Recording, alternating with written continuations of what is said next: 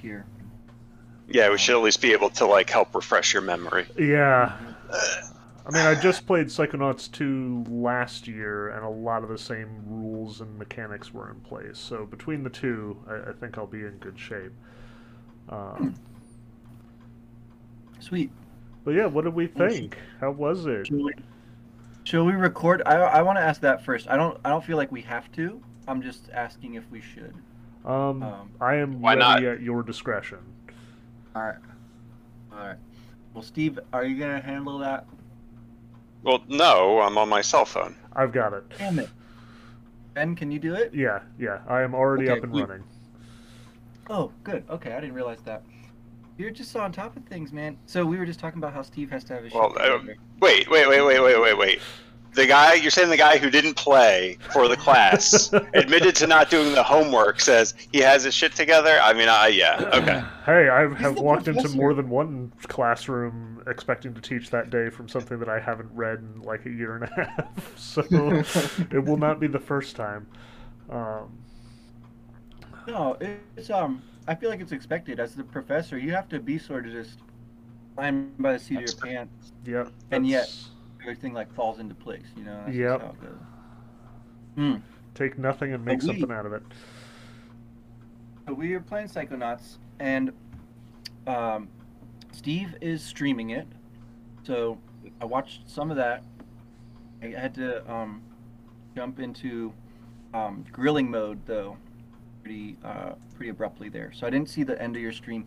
So I got to the part where you've finished with the basic braining. And then I, that's like basically where I stopped. So I don't know. Is that where you got to, Steve? How far did you get by the end of your stream?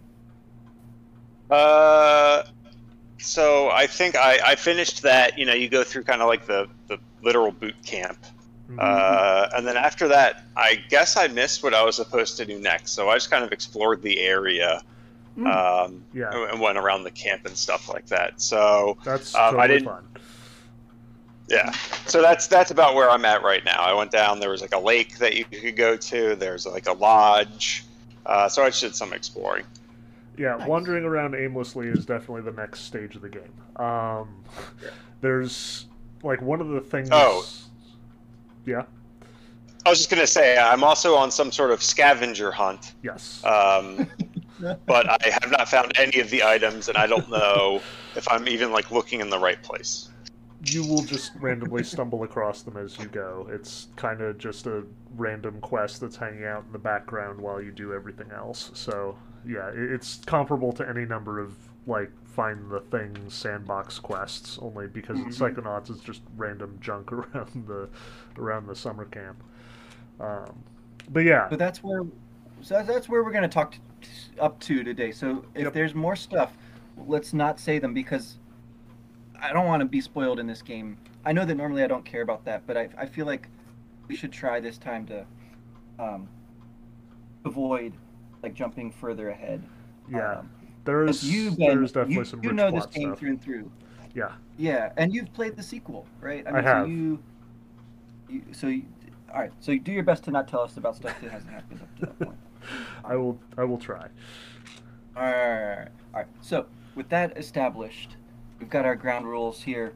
Um, I wanted to start by just asking what you guys made of the setup of the game. So like the basic braining um, is a pretty good indication of what we're up to here. Like we go around, um, we learn how to jump into people's minds, and our our main character is like very gung ho about this. He really wants to do this and be a psychonaut, which is what it's called when you do that. Um, whereas others, other kids, because we're at this camp, um, don't seem to be as uh, excited, and and some are downright scared. Um, so I'm curious if you guys are like, yes, I like this, or this is weird and creepy, and I don't know why our main character is so into this. Um, I think it has a lot to do with the characters on that front. I mean, you know, as the as the gamer embarking on an exciting new adventure, I, I suspect it's appropriate that we are behind Raz, who is very excited and very enthusiastic, and you know, Like being a psychonaut is the best thing ever as far as he's concerned.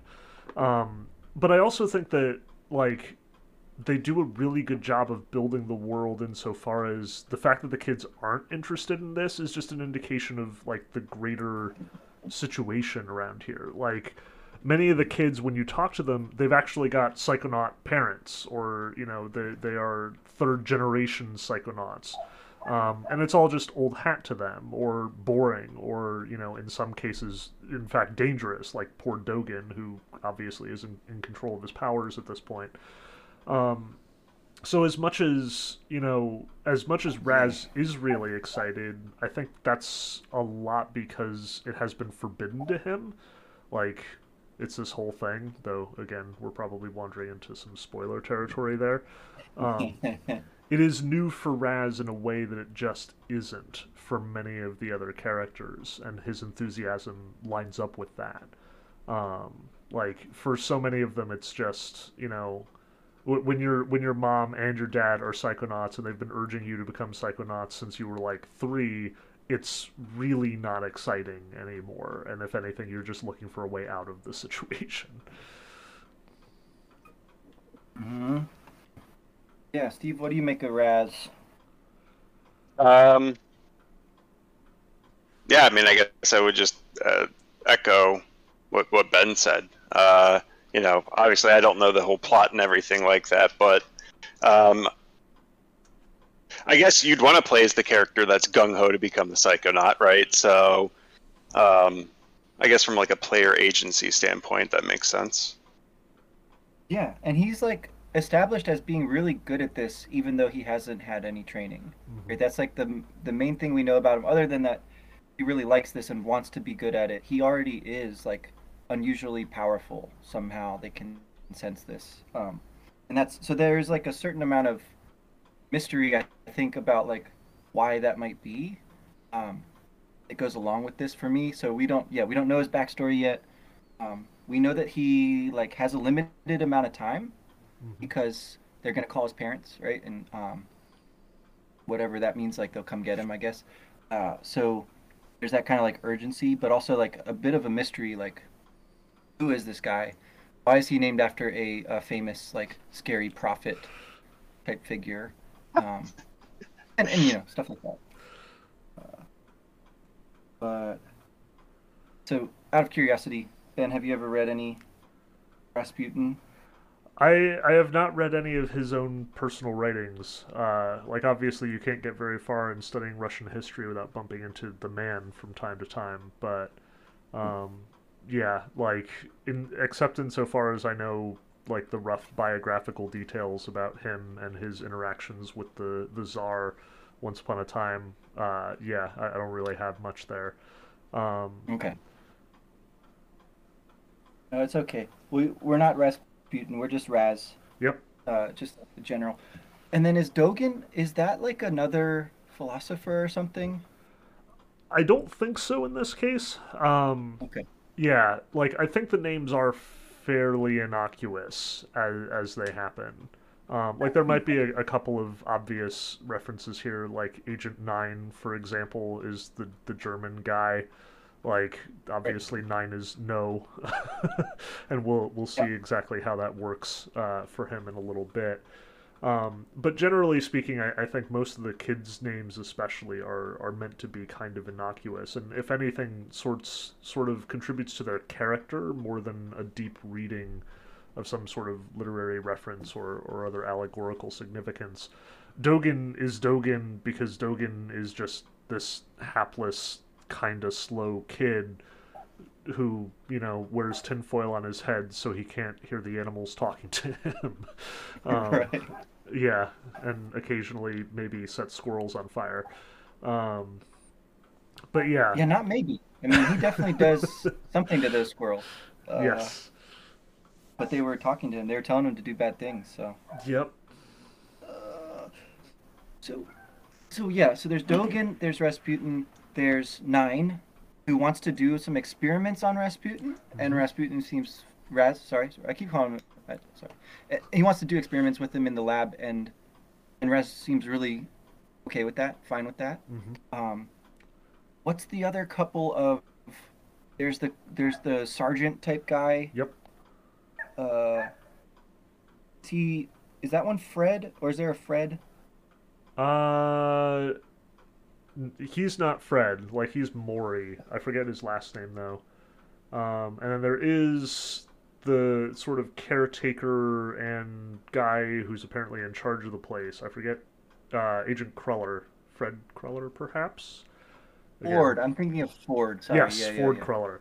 Um, Okay. Who we've probably met, sort of at this point, but Sort he of, will- kinda, yeah. yeah, we, he will become more prominent as we go. Um, and then we've got what is it? No, Sa- it's Sasha Nein. Ah, I forget her- the the lady's name. The lady camp counselor who's much more upbeat and honestly, legitimately friendly and apparently well adjusted. Yeah, she was giving me so the the dynamic between them was reminding me actually of Deus Ex. Mhm. How there's like the other, you know, agents or whatever, Right. um, and they sort of like play off each other in interesting ways. Uh, and so that was what I was kind of reminded of. Um, Yeah. but Mi- Mia, Yes. Mila. Mia. called Milla, but I think they pronounce it Mia. Yes. Okay.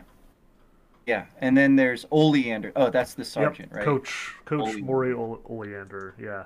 hmm hmm Yeah, and so they are like camp counselors, but also you know go out and do stuff in the field. But it's like Oleander, he's kind of like just a counselor now because he's you know old or whatever, and he's like the first mission because maybe he's the weakest. Is the impression I got as well.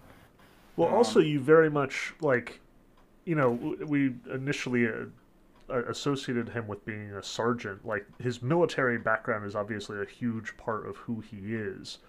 Um, like he's Yeah. been in tons of battles. We have literally lived through them with him at this point by hanging out in his mind. Um, the indication is, you know, not not just that he's like weaker than the others. He might very well be stronger, but that he's Mm, he's had a little bit too much damage as far as that's Yeah. concerned.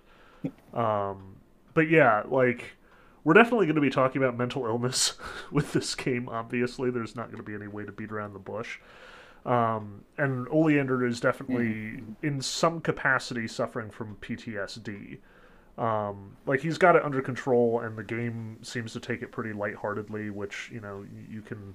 th- This is Mhm. early Double Fine. They, they were being a little bit more irreverent, and it was the early tw- 2000s before anyone was really that concerned about such things. Um, but yeah, the the message certainly seems to be that you know his his war wounds are as much psychic as they are physical. Um, and if anything, you know, having a bunch of kids go through basic training by living all of his old heroic war days is kind of dodgy as as these things go. Yeah. Um, and yet good preparation all the same. Right. I guess I'm a little unclear on what warfare looks like in this world.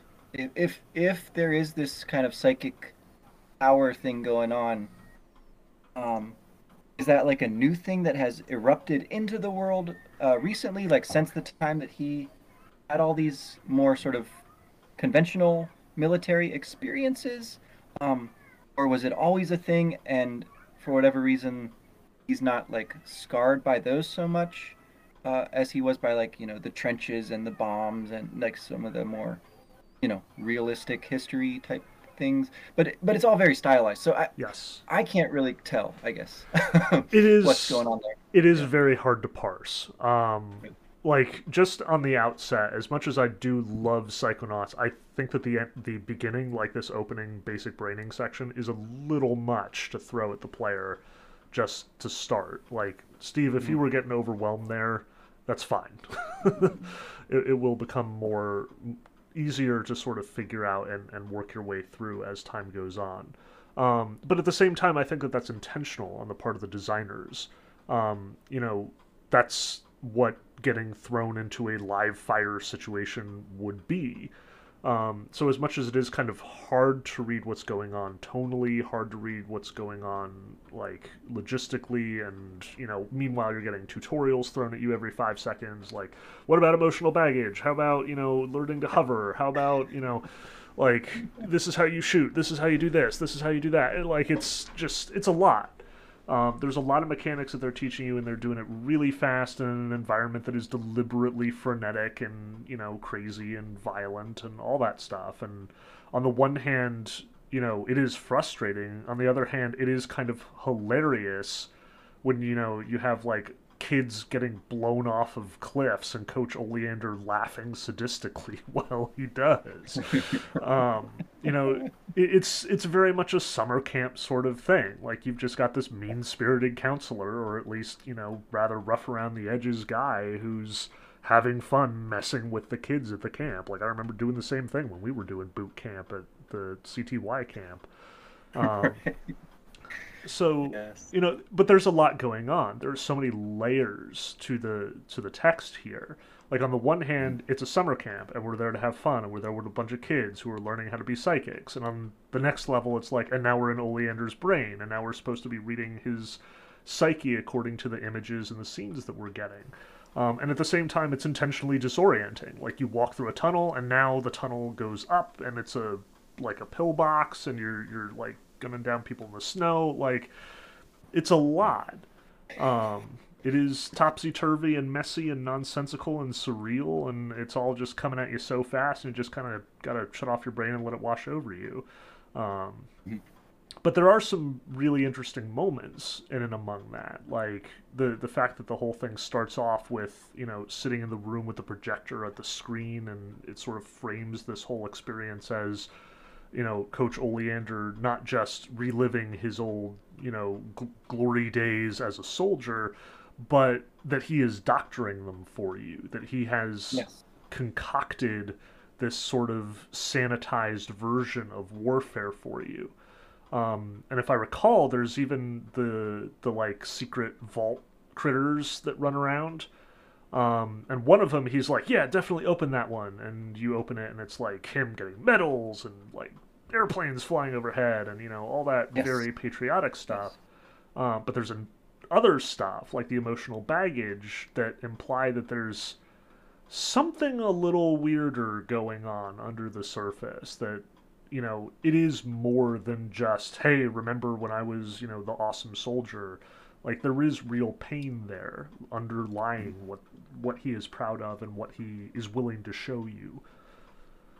Well, there's also the spider webs, Yes. and they seem important, but you, have to get some item that will like allow you to, uh, like collect them. I Mhm. guess. Um, the other collectible things here, uh, there's arrowheads. Yes. which I found really interesting because it is this kind of like combo between kids playing in summertime, digging stuff up, whatever, but also it's like there were people here before us, right? Yes. And they had a way of life that we really don't understand, um, and that's like way older than our, Yes. our so-called civilization. So there's something kind of interesting, and they're like the same pink color as the Mhm. spider web. So I'm I'm curious about that, and they they seem to be maybe a kind of currency or something. I'm not really Mhm. sure what the arrowheads are for yet. Yeah. Um, I I didn't understand the emotional baggage so much. Um, does it eventually unlock some kind of like cutscene or something, or like does it change the way the characters interact with you if you collect all their emotional baggage successfully, or like what's the point of it? I guess. I think more than anything, it's just a straight up joke. Um, you Mhm. know, the the sort of pun on emotional baggage, and now it's actual bags lying around in in people's brains. Um, Yeah. Like from the the text of the game, you, you kind of get the sense that by sorting out their emotional baggage, you are in fact helping them and making them better adjusted, and you know they'll be better people as a consequence. But there there isn't any mechanical reflection as far as that's concerned. Okay. Like it is just another doodad to collect. Um, if I recall, getting lots of emotional baggage sorted out will get you more experience, which is good because that allows you to upgrade your skills and stuff. Um, I think there's also like if you get all of the emotional baggage in a level, you unlock concept art, so you get to see like the behind the scenes inspiration for a lot of the the environments, like especially the the sort of mental environments. Um, but again, you know, that's non-diegetic. That's outside of the, the usual game stuff. Um, so yeah, the, there's no like as awesome as it would be to you know you sort out this person's emotional baggage and they turn into a completely different person. Um, that's not how things shake out. You will have that kind of power, but it is scripted um, when you do in fact jump in and mess with somebody's brain to the point that you are helping them Right. become a better person or become well adjusted or whatever. That makes sense. Um, I found it pretty interesting that at the beginning of this level, if you want to call it that, right? You, the basic braining, you like you said, there's like a projector going, and it's very like Patton. You know, he's up there with his little riding crop, and Yeah. he's like giving the speech, and then you you have to progress by knocking that down, right? The screen itself, like, is your first obstacle to you have to break through. Um, I like that a lot. I thought the uh, the way that it ended was also really interesting because it's it's like there's a secret chamber off to the side. There's like a stage which Right. is where you're supposed to end, but he's not there yet, and so you keep going and you find this like little kind of white blank corridor, and there's something at the end, but you can't quite see it before he pops in and and Yep, like shuts it all down. materializes. And he's like, "What are you doing back there? Yeah. Get over here." Uh, but he then he like compliments you. Oh, you you did you were so fast. Good for you. So interesting. Yeah, I I think there's definitely something going on there um, with the uh, the sense that yeah you have to like break through certain kinds of illusions. Um, and he is showing you what he wants you to see, you Right. know, and, and hiding some other stuff from you. So, yeah, yeah. I, I don't know. What did you, what did you think, Steve? Any other points that like jumped out at you here? Uh, I know I, I got a little bit stuck in the airplane too. I think that's where you spent a little while trying to figure out what to do next. Um, there's like a kid telling a long story in the Oh yes. Yeah. I don't know. No, I mean, I think you guys basically covered everything. I, I don't think I have anything meaningful to add. Oh. Well, what about the mechanics then? Like, uh, they do give you a bunch of abilities here to play around with. Um, anything that seemed like particularly well done or particularly frustrating as far as like just controls and what you can do? Uh, I think there's like one part where you're supposed to scale some ropes and you're like jumping up and down and bouncing. Uh, and one of the jumps took me maybe like five attempts, and then I realized I was doing it wrong. Like they have a tutorial where you like you learn how to swing from one rope to another, Mhm. and so you, you get and you're like I tried to do it five times, then I realized you can just stand on top and jump on that. So I didn't think that was uh, done particularly well. I don't think you know I I don't think it's going to matter for this type of game. I didn't find the controls to be that great. Yeah. Um, but you know, I think I think they're definitely serviceable. Um, but yeah, also I guess going back to the arrowhead thing, I f- Mhm. like I don't know why I thought like one of the kids said that they like that they had buried all the arrowheads. I don't know why I I think that, or maybe it was some other item. But there was something where like the kids were saying that they buried them all, or maybe I'm just making this up. Yeah, I Well, think maybe- I think one of the kids is responsible for messing with some of them. Like the kids have a surprisingly robust characterization and series of agendas. Um, so Right. yeah, every chance you get, just talk to people because you will get some of the most hilarious, tiny little side conversations that you can totally miss if you if you aren't sort of checking in with them on regularly. Um, and that totally sounds like one of the things that they do.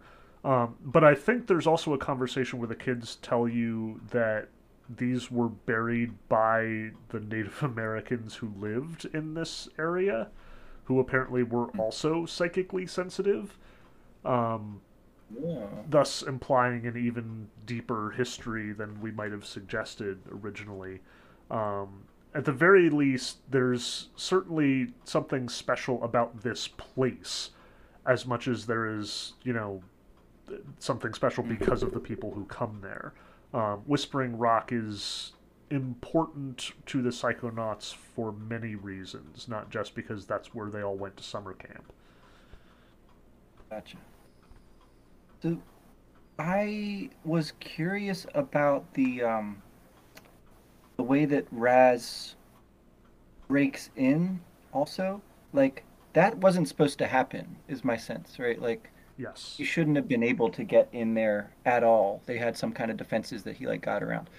Um, and yeah, he he like pops in when they're having their like you know intro around the campfire type thing. Um, and it, they they're not immediately able to like compel him to come out of hiding. Mhm. It seems like they're trying to use their side powers on him, and he's got some kind of natural defenses there. Um, and then I was just thinking about like the way that the game doesn't make a clear distinction between when you're in a psychic world versus in the real world. Like you can do all the same things, I think, Yes. mechanically. And I find that kind of interesting because a game like AI Somnium, you know, Mhm. there's like very distinct gameplay when you're in the mind of someone versus not. Um, and so it's kind of like a, I don't know, like a question about maybe the rug's going to get pulled out from under us at some point. Like, are we always in someone's mind? Uh, and then it only seems like we go into someone else's mind. Um, or maybe that's just Well- like an annoying sort of like dorm room question to ask. I'm not sure. Well, I will say on the title screen, when you press start, you have to walk around a brain and then jump in. Mm-hmm. Mm-hmm. Yes. So, do. I mean, I think there, that might be evidence for your theory. But I would immediately also say, okay, I don't think a brain and a mind are the same thing. Um, that might be like a hot take, uh, but I, I just think there's a difference between like the material brain, and I understand like we're gonna represent it this way, like visually, and and it helps to like be able to talk about it, and there is definitely some connection between mind and brain, but I, I don't think they're like equivalent. Um, and I think Oleander sort of equ- equates them. Like one of the first quotes that really jumped out at me, and maybe it's one of the first things that's said in the game, is like he's describing the brain as like this lump of you know however many pounds heavy and and yet it's like the whole world to this person and, and Mhm. i'm not sure that that's enough um like i don't know that there's really evidence for that but yeah anyway Well, I mean, now that we've stumbled into hardcore epistemology territory, I suppose. I mean, I tend to agree with you, like gut reaction, um, and you know, from my philosophical bra- background, I tend to to get very grumpy with folks who equate brain and mind and argue that you know all of the thought processes and the rich inner life that a person can have is merely the epiphenomenon of gray matter firing synapses.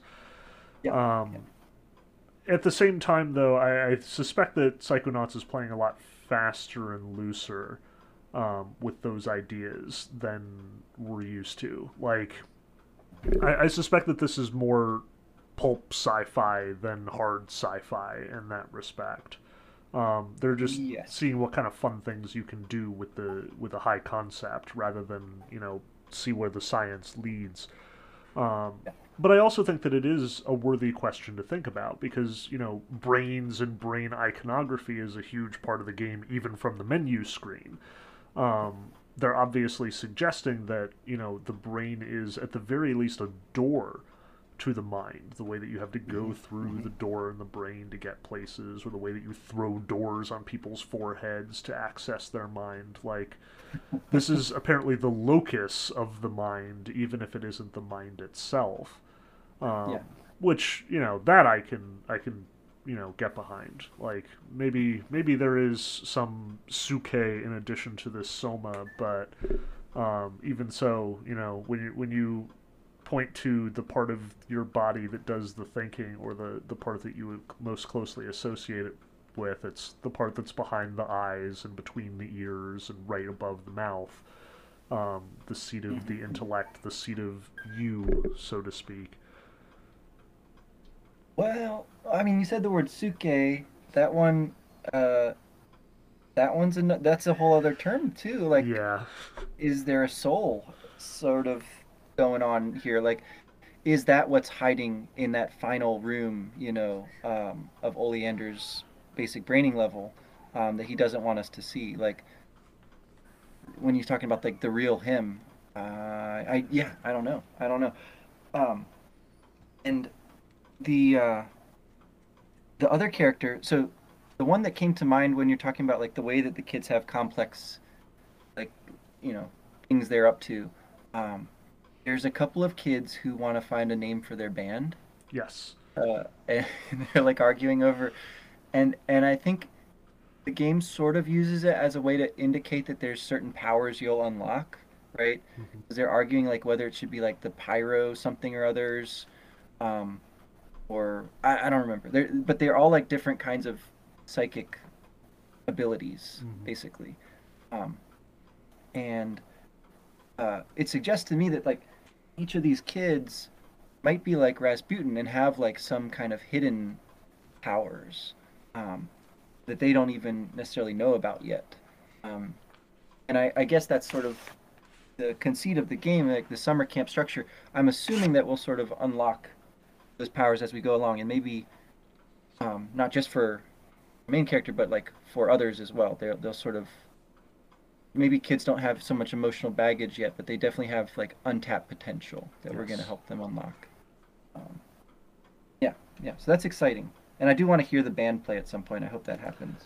If I'm not mistaken, you can in fact show up for their concert or at least their rehearsal. Um, the concert may Yeah. be postponed for other reasons, but we'll get there. uh, it's rad. Um, and then there's like the bully kid, you know, Yes. uh, Billy Zilch. yep. Tall guy with the Bobby red hair. Zilch. Yeah. Oh my gosh, he has such absurd uh, character design. Like, Yes. it's, it's awful. Yeah, the character designs across the board are just like simultaneously a little bit off-putting, but also very, very nuanced and rich in their own right. Like, Mhm. you know, just wild disparity in the way that various human-ish people can be represented. Um, it's very Mm. distinct. Like, you, you cannot confuse it with any other game in that sense. Um, but yeah, like Oleander and his his like scar across his eye, sort of like just as tall as some of the kids, and Nein, who's like twice as tall as he is, and you know Yeah. Dogen, who's like a pale green with his tinfoil hat, and Bobby Zilch, who's like a head taller than he is with the bright red hair, and yeah, just there's there's a lot going on in the design department, um, and I've always been thoroughly impressed with uh, Double Fine's art style, both here and in Brutal Legend, and in some of their other projects as well. Uh, like some of this is just gorgeous stuff. Yeah, can you say a little bit about the context for this game? Because I you mentioned Double Fine a couple times. Their name I don't recognize. I do recognize the name of the guy Schafer, who's yeah. behind it. Um, but I don't know. I still don't know much about. Yeah. Tim cohort. Schafer was kind of the head of the development department at LucasArts back when they were doing adventure games predominantly. Um, so he's kind of the acknowledged mastermind behind Day of the Tentacle and Grim Fandango and The Secret of Monkey Island um, and a bunch of those games. Like LucasArts used to be churning those out like two or three every year for you know the better part of the '90s. Um, but as LucasArts sort of was co opted by actual George Lucas to, to make games that were predominantly Star Wars focused with the release of the prequels, um, the adventure game division was also kind of on its way out because adventure games themselves were, were dying the slow death in the late 90s and early 2000s now that you know Doom and strategy games and all and MMOs were really taking over. Um, so Schafer and company left. Like they they just left LucasArts, decided to form their own, you know, indie game studio before indie game studios were really a thing. Um, Hmm.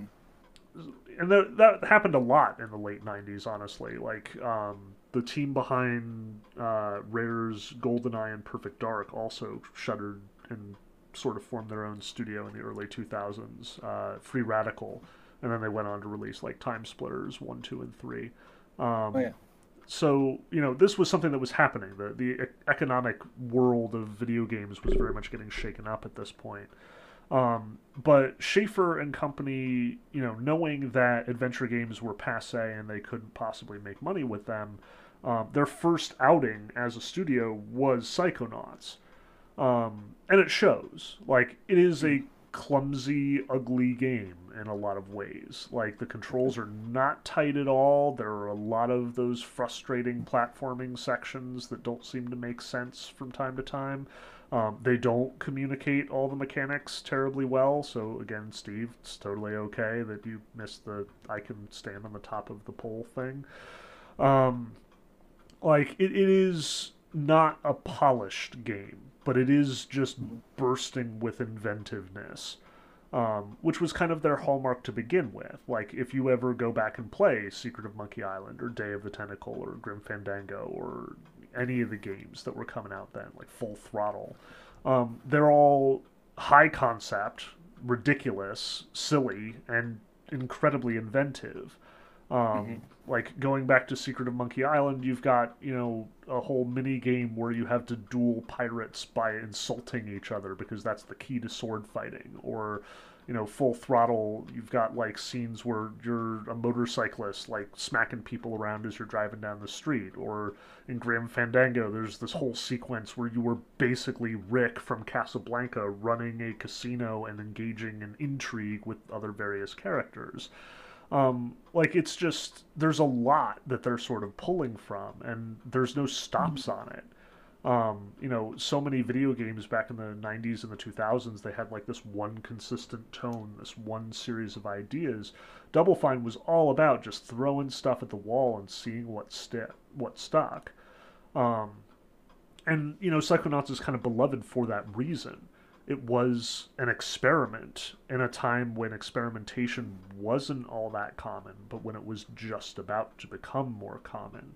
Um, it was a weird moment. Like, this is the beginning of the PS2 generation, largely considered one of the greatest consoles ever released, but at the same time, mm-hmm. like, the main stars of the video game, you know, world were kind of taking a back seat. Nintendo was releasing some of the most lackluster Mario and Zelda games that the, you know, community had seen to this point. Um, you know newcomer Microsoft had released their own console and was just like hiring whoever they could to make games for them. It was it was a weird time. Um, so you know the door was open for a little bit more of that experimentation, and that's why Psychonauts got noticed. Yeah, yeah, no, it's the timing of it's really interesting. Like you said, um, coming out of a more stable era, arguably, and then going into this kind of more like let's see what'll work. Let's see how we can use some of this new technology.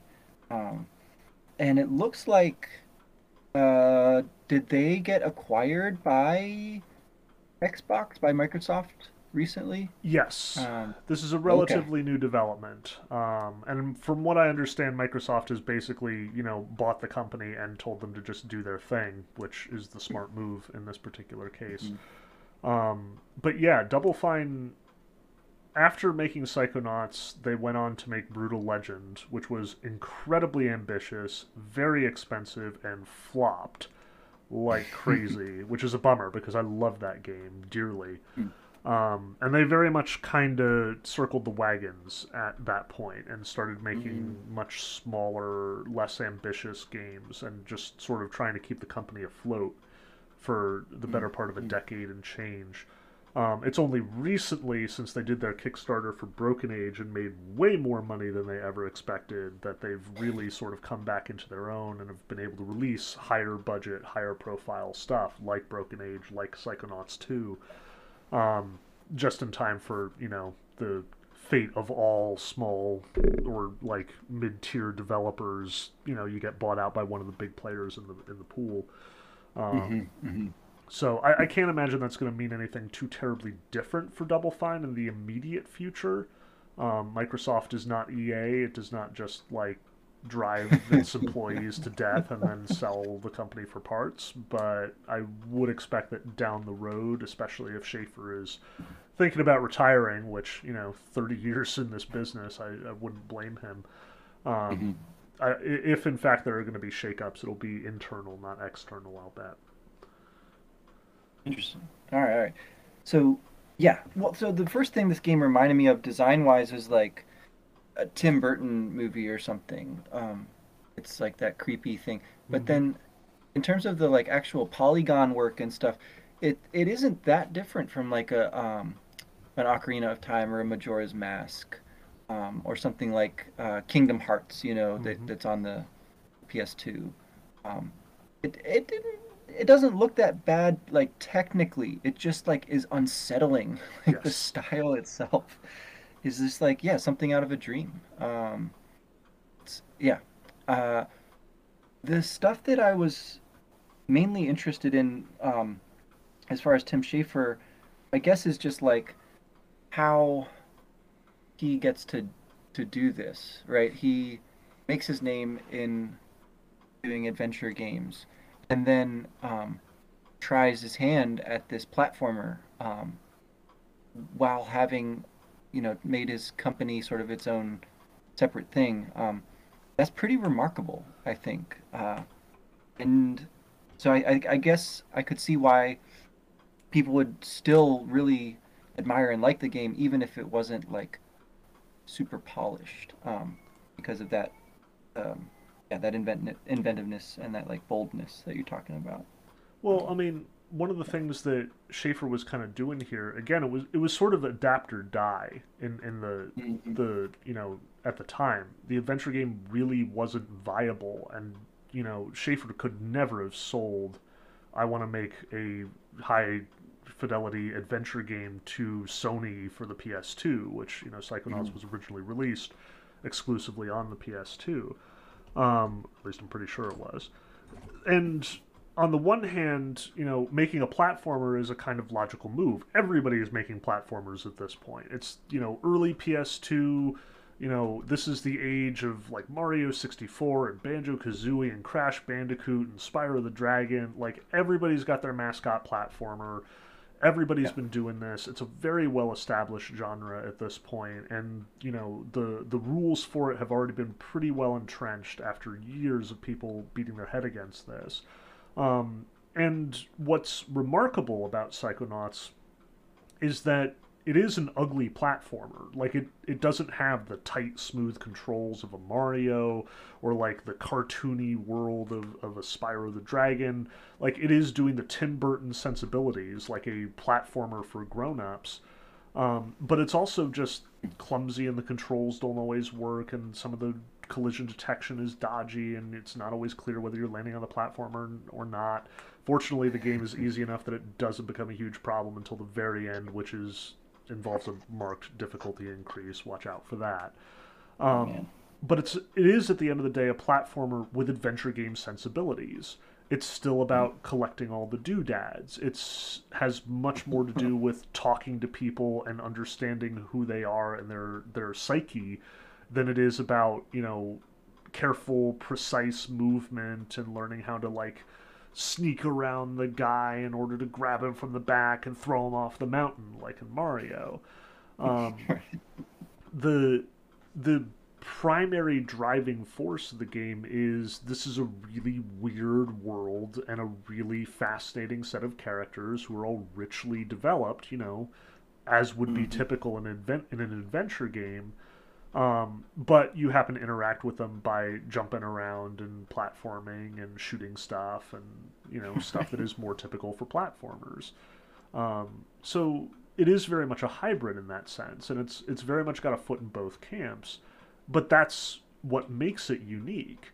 You know, so many of those 3D platformers are mechanics first.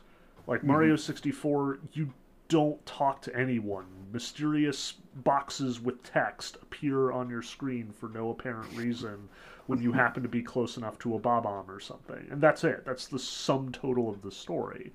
Um, you know, other adventure games might have like a little bit more text or a little bit more story or a little bit more world building but the focus is you know your interaction with it how do you interact with the environment do you jump do you shoot do you fly so on and so forth but for psychonauts the characters are front and center the storytelling is first and foremost it's got a plot with twists and turns maybe not as Shyamalan-esque as, as you're anticipating but still really cool in 2001, okay. 2002.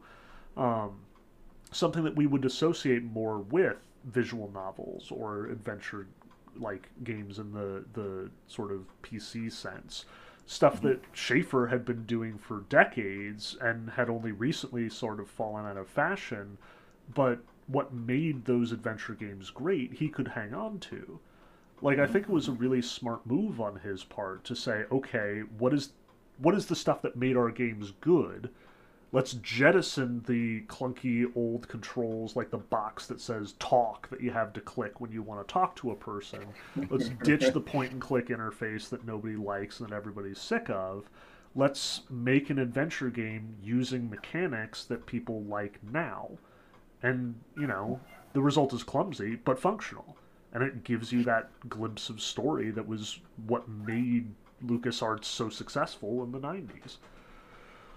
Yeah, yeah, no, it, it reminds me actually of um, uh, Mario in a lot of ways, um, but it, it definitely is playing around with some of that stuff. Like for example, like the the jumping mechanic. Um, I think maybe since it's not super precise and, and super fun to do, um, they throw in the double jump, mm-hmm. right? So that you can just kind of like adjust yep. uh, pretty easily.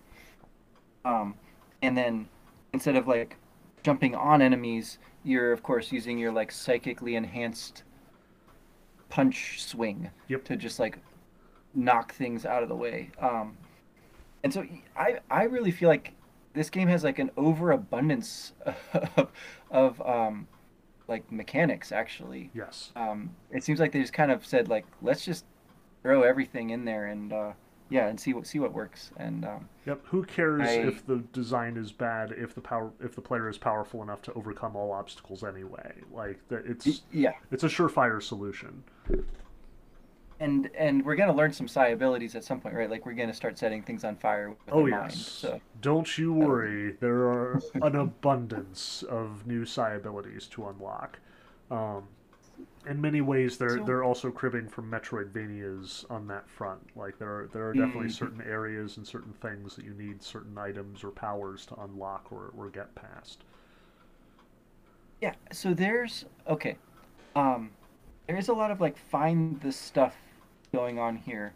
Um, but we talked a little bit about the emotional baggage. There's also like um, the the they're they're like little what are they projections? Yes. That you like run through or or run into in order to um the figments figments of the imagination. Figment. Yep. There we go. Um, and those are kind of neat because they function a little bit like coins in a Mario game, I guess, mm-hmm. where like they sort of indicate the way you're supposed to go because you want to go get them. Um, but then they can also like function as like an added challenge. Like you can sort of see one, but you're not quite sure how to get to it. Mm-hmm. Not on the main path.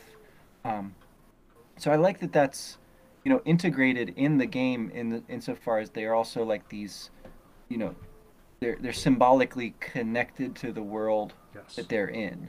Um, and I guess that is one big difference between the the overworld, so to speak, like the summer camp real world, mm-hmm. and then like when you're in someone's mind. I guess their figments kind of let you know what's up with them, um, and and they aren't really there in the the main world, um, at least so far.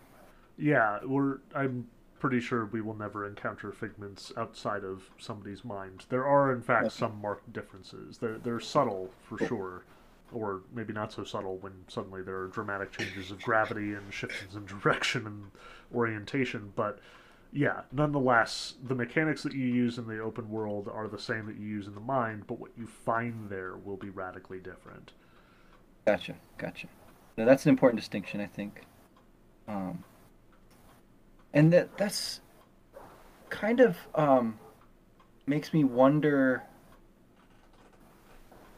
Uh, like if there's you know um, enemies appearing in this uh, in this mind um, are they are they representing particular things uh, like events and and people um, or are they you know similarly sort of vague symbolic um, representations, right? Because because as far as I've seen so far, there aren't like enemies per se. There's just like these poster board, um, like skeletons with guns that, Right. that pop up, and um, you have to like knock them down or they'll hurt you. Um, and there is one thing that's shooting at you, but it turns out that it's it's another kid, Yeah. right? It's not like a bad guy per se. Yeah, that's So, a yeah. that's a characteristic of Oleander's mind in particular. We will encounter enemies, like Okay. real moving, dangerous ones, but they will be contextualized in their own right. Um, like Okay. when we meet them, we'll get the explanation. What are they doing in the mines? Why are they after you? All of that. All of that will be revealed, um, but it is Okay. in our next session. No, that's fair. I'm so I definitely did get killed a bunch of times in that se- segment where there's the the Gatling gun shooting at you in Yep. the snow, um, because I was just being like really impatient and trying to like run through it when I I didn't realize at first that you could you could make little you know um, hidey holes pop up for you. Um, by by knocking down one, another one would pop up somewhere further in the snowfield. So, um, yeah. But I'd also I don't think in my version of the game at least like I can lose lives really. Um, it seems like I just respawn. Maybe that's just a basic braining, like uh, affordance or whatever. Like nice to me right now, but it, it seemed like it, there was really no consequence for dying or falling off or whatever. It's just like you pop right back up. Yeah, that might just be a basic braining thing. Um, I seem to remember there being a live system, but it's pretty generous, as I recall, and it, it's it won't be until the very end of the game that I suspect that you'll actually be railing against it at any point. And even then, Okay. the the the risk you run is of getting booted back to the beginning of the level rather than whatever the most recent checkpoint was. That's that's really all Mhm. that that it comes down to. Um, so That's yeah. fine because then there's those little teleport bunnies or whatever they are. hmm talk to one of those and they move you around. Um, but okay, uh, so yeah, we've we've learned how to do all the stuff with the camera and the controls and all that good stuff. Um, you pop back out, and it sounds like there's a scavenger hunt we're going on now. But um, there are also a couple of like items that were given at this point. Um, someone gives you some smelling salts hmm uh, to like immediately jump out of the mine because the kids like the gossip among the kids is that kids actually die um, in this place or in this mine uh, of of oleander. Um, so i didn't end up using them. I just have them in my inventory still. Um, i don't know if they're consumable or they, they just stay there. Yeah, they just But, stay there. I, I don't think okay. it, it's rare that I that you'll end up using them. Like unless you you know have to leave the game because of exterior responsibilities or something. Um, but Okay. generally speaking, it, it's going to be pretty rare that you like deliberately jump out of a mind just on the spot. Okay. All right, and then the the uh, it's Nein, I think, who gives you the button. It's like a token of the laboratory. Like I'm not entirely sure. Oh, okay. It's a little obscure to me. Yes, it's the button. Yep, I remember. Okay. so, anyways, that's like our next de- destination, I think.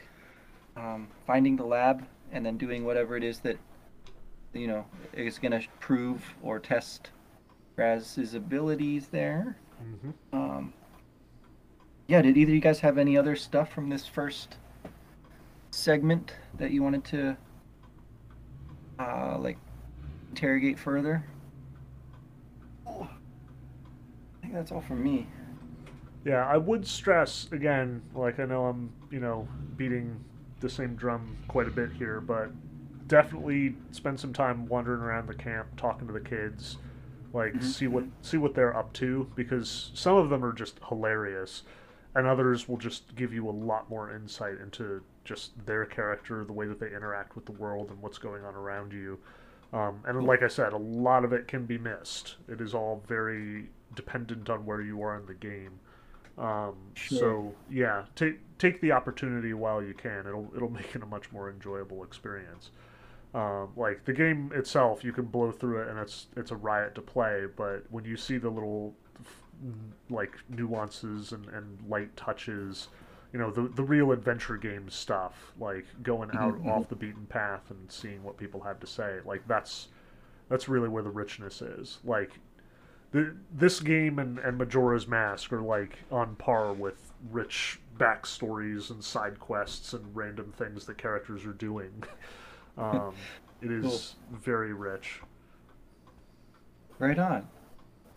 Yeah, no, I remember now. There's a kid who's looking for a bear, Yes. um, and he's Russian, so it makes sense. He's like, I want to wrestle a bear. Yep. Uh, and There's the two cheerleaders who may or may not have an insidious agenda. Uh, Coach Oleander really enjoys blowing them up, but they are very enthusiastic and encouraging throughout.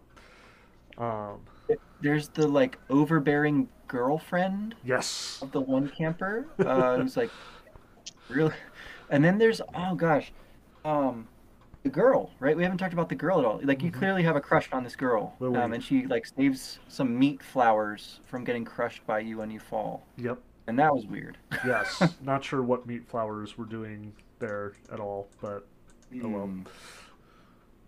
interesting yeah all your typical summer camp kind of dynamics i guess from the 90s especially oh yes. yeah i think we can come back to the thing about like you know is it messed up that the game makes light of this stuff I, I'm, I'm sure we'll revisit that so Yes. um It, be become plenty of time for, like, more painstaking and cringy as as time goes on, but I, I Yes. think I think I think there's a nice balance here, honestly. Like it, it has admittedly been a while since I've played it, and like one of the things that you will notice immediately about Psychonauts 2 is it is playing much nicer um, and and being very deliberately more sensitive to issues of mental illness. And on the one hand, that's good, you know, good for them for being decent people. On the other hand, it doesn't have quite the same comic factors that it did in the first game. The irreverence is in some ways endearing, I think, and I, I don't really don't think it's meant in any mean spiritedness in any way. Like, as much as there are some fairly negative portrayals of, of mental illness, it is generic enough that no one is being targeted by any extent of the imagination, and broad enough that anyone who's really reading into it would kind of have to work to be offended, I think. Which maybe that's just my own reading and the product of privilege, but um, i mean we are children of the 90s so we are. that's This, this was coming at. normal for us at one point. We were who were brought up on Looney Tunes and you know Uh, other fairly insensitive approaches what's his to name? such man. Such adam stuff. sandler that's the name i'm looking Yes. for yeah hit that guy Yep, that too. Which I don't think it ever gets full Waterboy bad as far as Mm-mm. you know bad treatment of, of mental illness. Um, like I said, it, it's much more arch than that. I think. Mhm. Um, But there is, you know, there is sensitive territory. Like by the end of this game, we will encounter schizophrenia, and we will encounter, you know, like multiple personality disorder and manic depressiveness, and is treated comically, um, Mhm, for better mhm. or worse. But it isn't.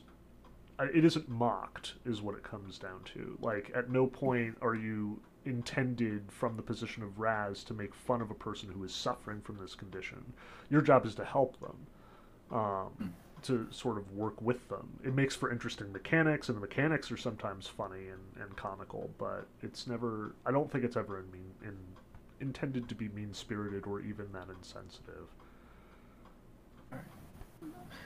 bearing in mind Yep.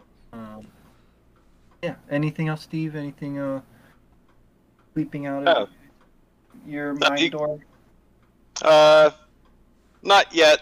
Uh, you guys covered everything. Um, but I am. Well, yeah. I'm sorry. Uh, but yeah. I mean, I'm excited to play the game and see where it goes. Yeah. Yeah. Right on. So where should we play to for well not next week, but the next time we talk anyhow? Yeah, I'd say let's just go ahead, push forward. Um, definitely go meet uh, Sasha Nein in his secret facility. Um, you will, under his help, encounter not one but two levels in quick succession. One of which is only partial, I admit. Um, and then I'd say go ahead and push forward into Milla's level as well, because that's another one of the sort of tutorial training stuff. Um, that should give us plenty to do for the next two weeks and yet not be totally unmanageable. Like I said, definitely spend more time wandering around the camp, get familiar with the landscape, talk to people, um, interact with weirdos um, of various stripes, and we'll once we've got all that done, I, I think we'll be in a good place to, to continue our conversation in two weeks. Sweet. All right. Well, happy uh, happy camping till then. Thank you. y'all. Have a good night. Thank